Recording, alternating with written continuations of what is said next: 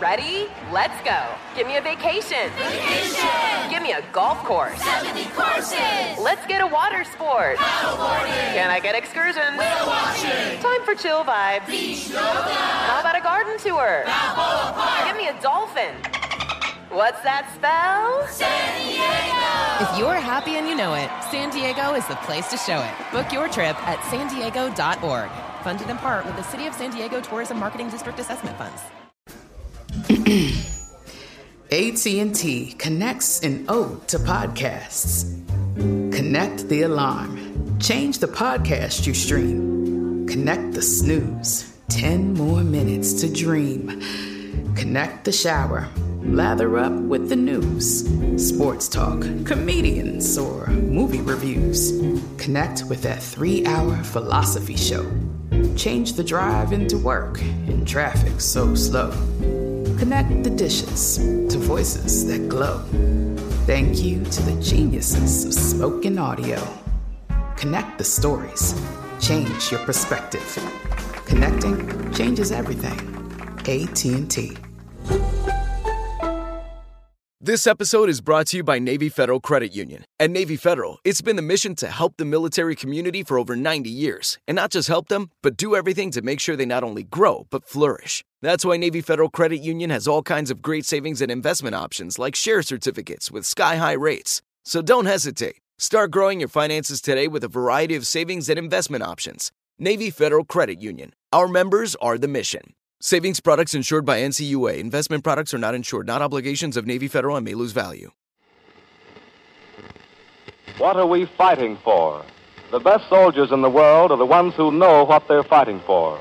And to make our soldiers the best informed in the world, the War Department has been presenting talks by well known persons, experts in their various fields of knowledge, before our troops at Army posts throughout the nation. In 1944, Each Thursday at stuck during an overnight train layover en route to a GI hospital, Corporal Rupert Trimmingham awoke hungry and so went out with a few other soldiers for a bite. At the station cafe, the corporal was told they would only be served if they ate in the kitchen. They were in Louisiana, and these American soldiers were black. They had black sailors unloading ammunition and loading ammunition, and it blew up and killed over a hundred of them. The black, they were just given almost menial jobs. I was getting sense. Before we get to Camp Shelby, we see a white person walk and a black person was walking there. The black person would jump off the curb. We were dumbfounded. Welcome to Service Stories of Hunger and War, a production from iHeartRadio and me, your host, Jacqueline Raposo. The What Are We Fighting For call to serve in World War II for those with specific racial and ethnic identities contained huge levels of hypocrisy. We should be rightly appalled by the Nazi concentration camps, but as we'll hear in detail in our episode with Lawson Ichiro Sakai, Japanese American citizens were being interred here. And Jim Crow segregation laws didn't evaporate when African Americans entered the armed forces. For most of the war, troops were entirely segregated, with most black units led by white officers, and many barriers delaying their advancement. But victory was still the word during this time. We heard Frank DeVita refer to Victory Mail in his episode. In East Jackson, Mississippi, the Food for Victory Association set up a fair in August of 1942 to educate civilians about how, as the local Jackson Advocate newspaper put it, without the proper food, we cannot win the war. And a few months later, a letter from a reader published in another African American newspaper, the Pittsburgh Courier, inspired citizens to fight a Double V campaign, a promise to actively support war efforts and encourage not only victory over fascism abroad, but also victory over racism at home. Those serving were to push and prevail, and those stateside were to keep pressure on politicians and to keep publishing. George Hardy, a retired lieutenant colonel who started his career as one of the prestigious Tuskegee Airmen, the all African American fighter pilot group, leads us into this double V world today. Of the 1 million African American men who served during World War II, George is somewhat of an outlier. As we'll hear, most African American troops were put into support positions, like supply and those requiring manual labor, but George was a combat pilot. He doesn't mince words when it comes to some of the hardships he faced in his pursuit of higher rank, but, like many of his greatest generation, he does brush off some of this history too, and you'll hear heavy silences as he reflects. And so now, from his quiet home aside a pond in Sarasota, Florida, let's slow and sit and spend some time with George Hardy.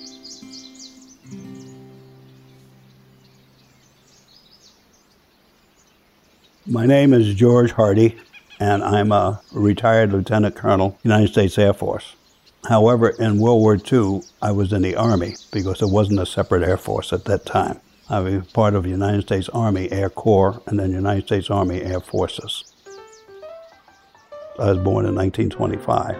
Philadelphia was divided in many areas. You had areas where African Americans live, areas where Italians live, Irish, and whatnot. And growing up on Reed Street in South Philly, I went to Walter George Smith Elementary School. Now, that school was an all Afro American school. Teachers, principals, everybody, because right on the edge of a black area. Then I went to junior high school, predominantly white, mainly Italians. Then I went to South Philadelphia High School. 281 in my graduating class, only four were Afro American. So you see how the race was divided in the city. There was racial tension, but I didn't feel it too much. I made several friends down there. One of my best friends was a Jewish kid, and then a couple of Italian kids. But the only contact I had with them was at school. Two separate lives, two separate friends, those friends at school, and then those friends at home. And that's the way life was. But you get used to that after a while. There were seven of us in my family. I was next to the oldest. My older brother was born in 1923. My mother always, always at home. She did the cooking, she did the ironing, she did everything. My father, he'd work and he'd come home. And my father was a disciplinarian, but my mother wasn't. What she would do most is wait until your father comes home. We got along very well, and I loved my father. I used to tinker with everything around the house, and I would take things apart. And I remember I got the nice clock off the mantelpiece and got it behind a chair. And my mother caught me. Oh, George, come here. Well, I'll put it back together. No, no, no, leave it alone. Wait till your father gets home. And I sweated the rest of the day. He got home. Eddie, come on, I'll show you what George did. He looked at me and he shook his head and he says, You know, Alma, I think he's going to be an engineer. And he picked up the pieces and took them to the table, sat down, and while they put them back together, he was talking to me. It was such wonderful sitting with him. We were just good friends.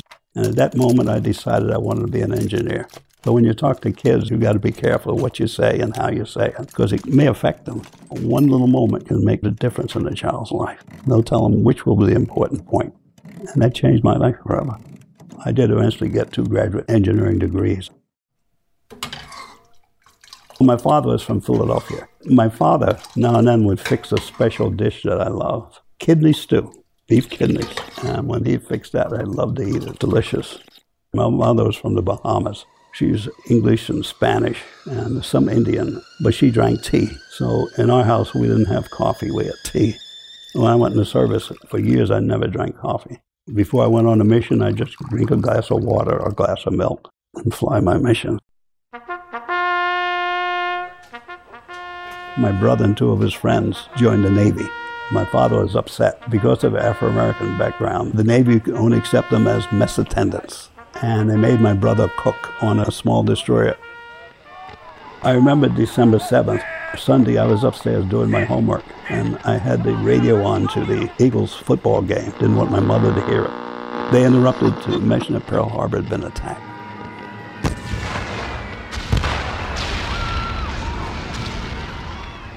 I didn't tell anybody about it because I wasn't supposed to be listening to the radio in the first place. So my brother went three and a half years out over the North Atlantic in that tin can. A lot of my classmates, some of them over 18, so they joined the service. Remember Pearl Harbor, remember Pearl Harbor. I couldn't join because still too young to go in the service, but I wanted to be with my brother. I got that slip. The parents signed for you. The Navy would take you at 17. Talked to my father. He shook his head and said, No, I'm not going to sign it, but let's talk about it. And we talked about it. That is, he did the talking. All I wanted to do was be an engineer. Took science courses. I majored in math. And now to go around preparing food, they said that's real come down. By the time he finished, I had no desire to go into the Navy as mess attendant. I realized he made sense. I loved listening to him. This country, it all came down from slavery. After the Civil War, the South, when they got their rights back, put in play segregation laws. And a lot of those people in the South were in the military, and so the military was segregated. And that's the way the country was. At that time, you travel through the South, Afro American, you couldn't stay at hotels with whites or eat in any restaurants. They had separate entrance for Afro Americans in movie theaters, but it all boiled down to the fact that the slavery was the basis of it. Slaves, and then now people in the South didn't want to mix with them. That's the way the country was at that time. No matter what it is, it's still our country. We didn't want Hitler over here, or Jesus, things would be even worse. The Japanese, the way they treated the Chinese, it was awful you know that if they came here, they would be after you too because you're different. And so the thing is, you wanted to fight for what you know rather than what you don't know. You're ready to fight for your country. Through all wars, we had Afro Americans fighting for this country. Just the way life is, I guess.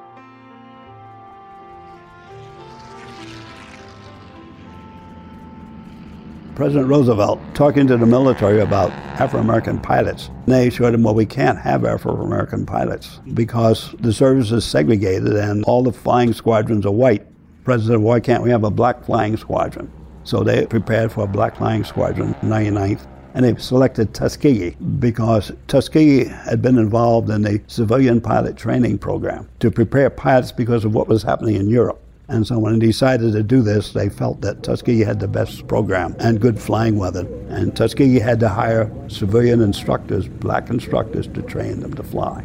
And now I wanted to fly an airplane. The Battle of Britain, the fighter planes, say Britain. Germany is going to invade Britain, but they're going to soften it up with the Luftwaffe. The English were the first people to use radar. They were able to keep their fighter planes on the ground until the German planes got close enough. Then the fighter planes took off and they had full fuel tanks. Germans flying from France, they have to go back before too long. The fighter pilots beat them back. And so the Battle of Britain was won the fighters. In June of 42, the Japanese are going to take the island of Midway and came with these four carriers. We ended up sinking all four of those carriers. So the air, hey, that's, that's great, you know. As Churchill said, Never in the field of human conflict was so much owed by so many to so few. And so I decided in 43 I wanted to fly.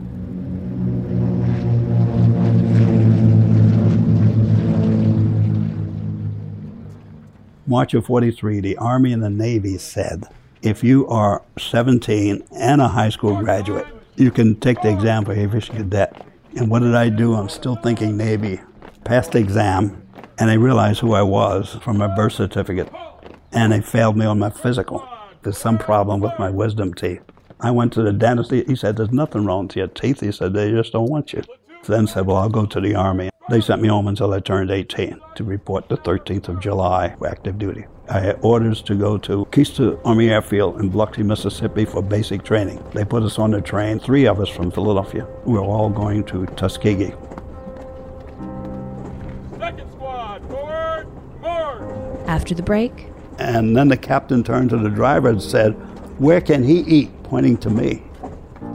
stay with us.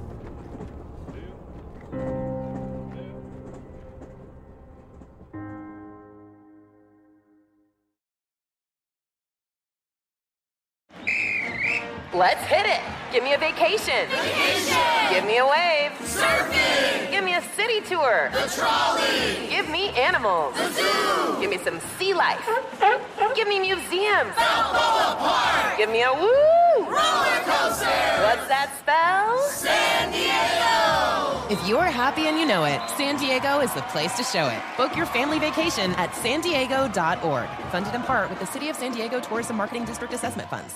Had enough of those supplements that leave you feeling nothing? Cymbiotika is your solution to great tasting, all natural supplements that actually work. Crafted with premium plant based ingredients, their products have no seed oils, fillers, or artificial nonsense. It's just pure goodness in every pouch. Try them out and actually feel the difference today. Visit Cymbiotika.com and use code IHEART for 15% off plus free shipping on your subscription order. Again, that's 15% off plus free shipping on your subscription order. Go to Cymbiotika.com. That's C Y M B I O T I K A.com. Okay. I love Walker Hayes. He's amazing. He's so fun, such a great entertainer. And that's why I'm so excited that JCPenney and country music singer songwriter Walker Hayes are partnering together on a new limited time men's collection for the everyday guy. The Walker Hayes for JCPenney collection is an upbeat playlist of instant classics with laid back appeal and down home vibes. As a dad of seven kids, he knows exactly what fathers want and need when it comes to their style. This collection reflects his casually cool styles with outdoor inspired details and versatile colors. Perfect for the guy living the t shirt life or someone wanting some fresh options that feel just as good. It's easy to wear, affordable styles that celebrate the ultimate family man, along with the quality, durability, and sensibility dads appreciate. Available online Saturday, May 4th at jcp.com and in store Thursday, May 16th, just in time for Father's Day. Limited time only. JCPenney, make it count.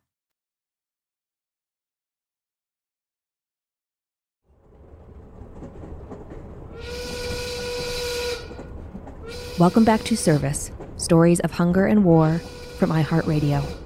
I'm Jacqueline Raposo, and we're here with retired Lieutenant Colonel George Hardy. He's on a train leaving Philadelphia en route to becoming a fighter pilot in the U.S. Army Air Corps. There's actually more to Corporal Trimmingham's train station story.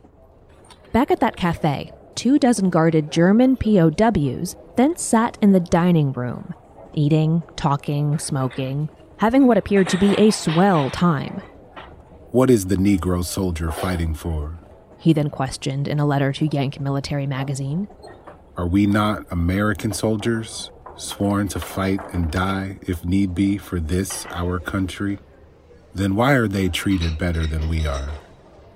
Rather than the specifics of what was in his K rations or base camp food, George is more apt to similarly recall the circumstances around which he was able to eat or not to eat.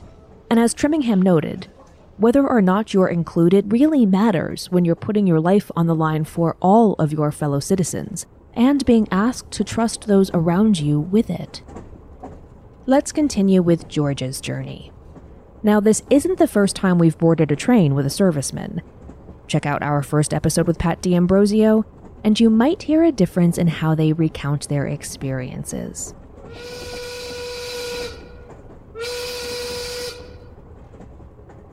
They gave us Pullman tickets, which surprised us. Three privates from Philadelphia, the B&O Railroad to Cincinnati. And that was really great. We're in a Pullman car, and there are two berths on each side. So we had that section. And the other people were in the rest of the car, most of them are white. But then when we got to Cincinnati, they switched to the L&N Railroad. And we still had Pullman tickets, and we were the only Afro Americans in this car. So everything was fine except when we went to eat to the dining car. Leaving Cincinnati, you go into the South. And the laws in the South say white and colored must be separated as far as eating. So they had this heavy curtain across with a few tables behind it for Afro American. We had to go through to the dining car and then sit behind the curtain. And the curtain was weighted so that if someone went through it with clothes on the bottom. And that's where we had to eat when we went through the South till we got to Biloxi, Mississippi. But that's okay. But we got to Keesler, and then things got worse. Because once we got to Keesler Air Force Base, we were absolutely segregated. We were on in barracks. We trained separately. We had a separate mess hall. We'd go to the firing range. Whenever we were there, we were the only ones there. Other times, whites would use it. And then went to Tuskegee in September, college training detachment. We had some good instructors, Afro American guys. They taught us in the PT 19, and that's what I flew in. It was just a lot of fun. I was still 18 when I learned to fly. I received my wings as a pilot and my commission as a second lieutenant. Now, you know, the racial problems keep coming in here. I was selected to go to a gunnery meet out in Texas. They have a competition with the top gunners. Somehow they picked me to go. And that was an experience I, I didn't like. To go to the gunnery meet, we went out in two T6s. A captain flew one, and I rode in the back seat with him and a lieutenant. Both of them are white instructors. I'm the one in the contest, though. The first thing we did was went to a naval base at Lake Pontchartrain, just outside of New Orleans. Well, I knew the Navy was segregated, but Captain went ahead, and I got up to him and said, "Well, he can sleep around there." I went and washed up and got dressed, put my uniform on, and went to the captain's door to find out what we're going to do about eating, because he's in charge. He wasn't there. I went down. I said, "You know where the captain's?" Oh, he and the lieutenant they went into New Orleans. They left me. Didn't even tell me where they were going. So I caught the bus, went to New Orleans, and got something to eat, and came back. The next day, the meet went off, and I didn't win anything. It was just not a nice affair. They wanted to go to Houston before they went back to Tuskegee. So we went to Ellington Field and landed there.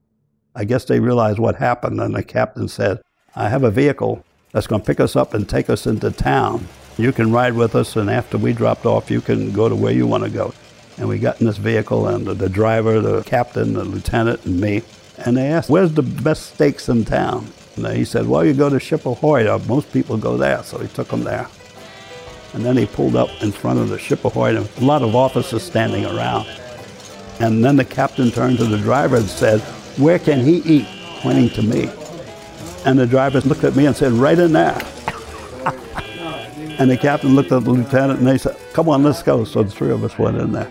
So I ate in that restaurant with them that night. A lot of dancing and everything. And I was glad lights were dark, but we had a good steak.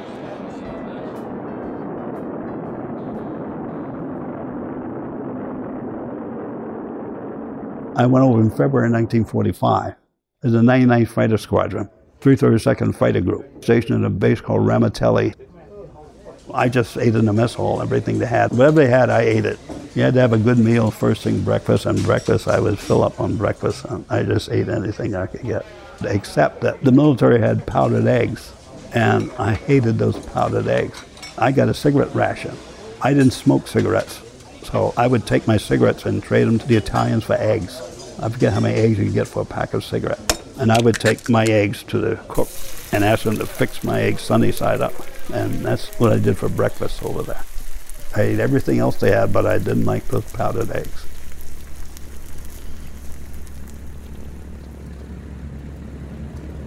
If you look at the map of Italy, there's a spur out on the eastern side. We're just right at that point. That's where Ramitelli was. We took off to the east. By the time your gear came up, you're out over the Adriatic.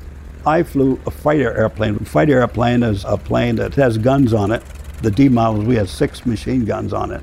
Only one person in the airplane. And so it's a fast airplane. When you're flying the airplane, if you look straight ahead, you're looking through your gun sight and you aim your airplane and you have your gun sight up there, you just put the thing on the target and the trigger is on your stick that you use to control the airplane. Every time you pull the trigger, the six guns would fire, three on each wing.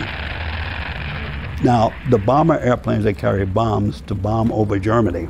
We had those groups in Italy. They would take off, get in formation, and fly at high altitude to drop bombs on factories and things like that in, in Germany and the Germans would send up fighters to shoot them down. We would escort the bombers to fight the German airplanes in the air. That was our job, to protect the bombers. So that was what I did. By the time I got over there, there weren't many German airplanes left. The only time I fired my guns was on strafing missions. Sometimes on a short mission, after the bombers are safe, you'd go back over Germany and look for targets of opportunity. Trains, barges, or trucks on a highway. You want to make sure the Germans can't move equipment and stuff around. Oh, or love to shoot an engine because they tend to blow up. But sometimes the target's fired back at you, so that you could see the shells coming back. You can't see them actually, but your eyes tell you that something is happening. It pumps up the adrenaline. And that's the reason they want to get younger people to do that.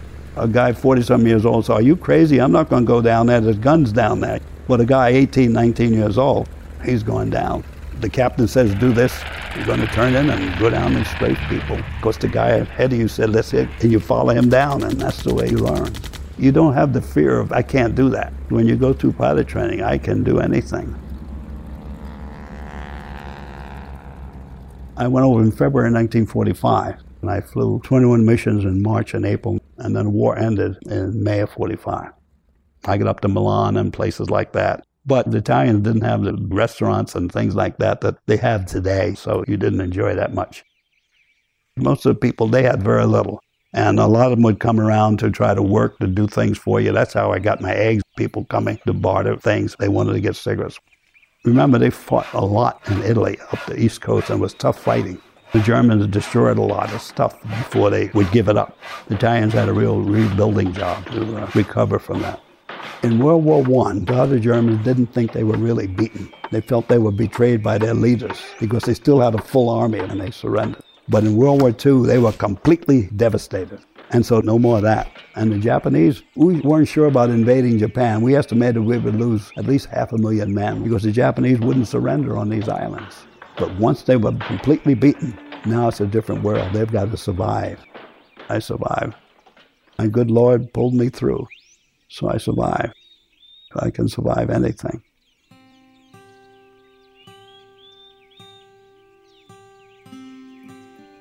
We're leaving George mid story. He returned home from Italy and moved to New York to continue his education and be closer to his future wife, Beatrice, and they started what would be their family of four children. But then, those many moving parts of the Double V campaign started coming together. Trimmingham and Yank magazine received hundreds of letters in response supporting Trimmingham's questioning of democracy, and it was later considered a milestone for moving the cause forward. Then, there were the accomplishments of African American troops abroad. As a group, the Tuskegee Airmen flew 15,000 sorties over two years. Sorties are short attack missions. They captured or destroyed 275 German planes, 1,000 trains or trucks, and a German destroyer. And the Germans only downed 25 of the group's bombers. The next successful squadron had an equivalent average of 46 downed planes.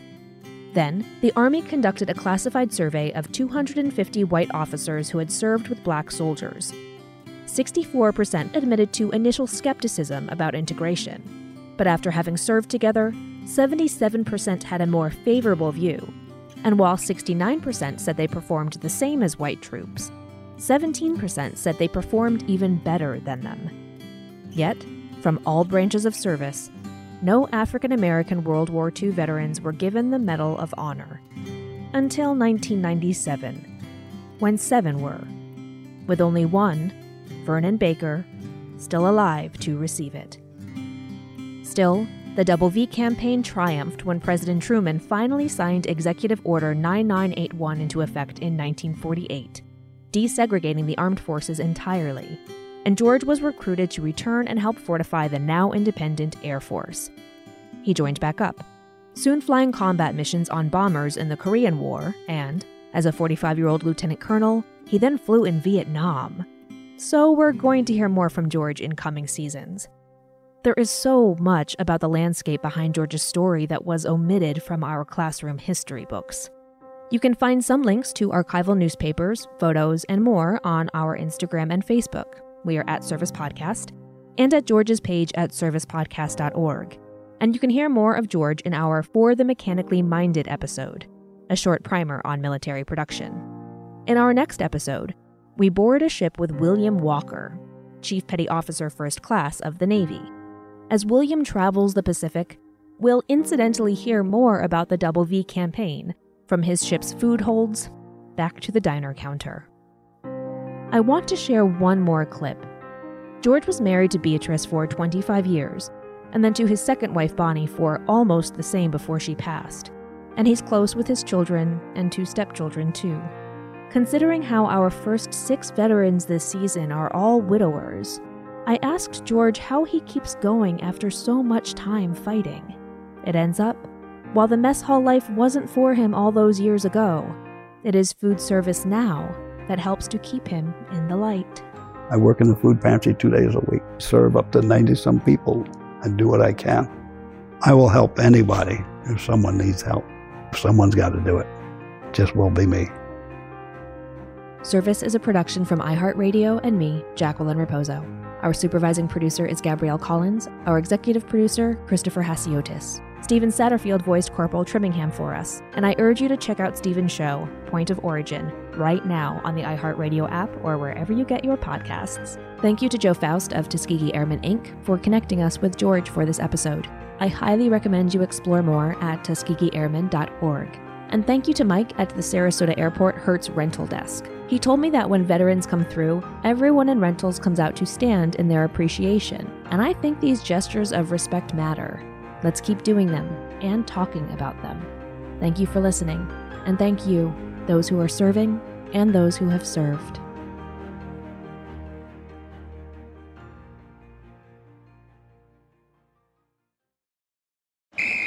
Ready? Let's go. Give me a vacation. Vacation. Give me a golf course. 70 courses. Let's get a water sport. Paddleboarding. Can I get excursions? Whale watching. Time for chill vibes. Beach yoga. How about a garden tour? Balboa Park. Give me a dolphin. What's that spell? San Diego! If you're happy and you know it, San Diego is the place to show it. Book your trip at san diego.org. Funded in part with the City of San Diego Tourism Marketing District Assessment Funds. This is Malcolm Gladwell from Revisionist History. eBay Motors is here for the ride. With some elbow grease, fresh installs, and a whole lot of love, you transformed 100,000 miles and a body full of rust into a drive that's all your own. Brake kits, LED headlights, whatever you need, eBay Motors has it. And with eBay Guaranteed Fit, it's guaranteed to fit your ride the first time, every time, or your money back. Plus, at these prices, you're burning rubber, not cash. Keep your ride or die alive at ebaymotors.com. Eligible items only, exclusions apply. You never want to find yourself out on the water fishing without the essentials. So it's best to always pack a Columbia PFG Solar Stream Elite hoodie to protect against the sun. I mean, it provides great protection and it's really breathable so you don't get hot. That's a win-win. Columbia PFG has a lot of great gear, so before you head out on the water, head over to Columbia.com slash PFG to shop their performance fishing gear.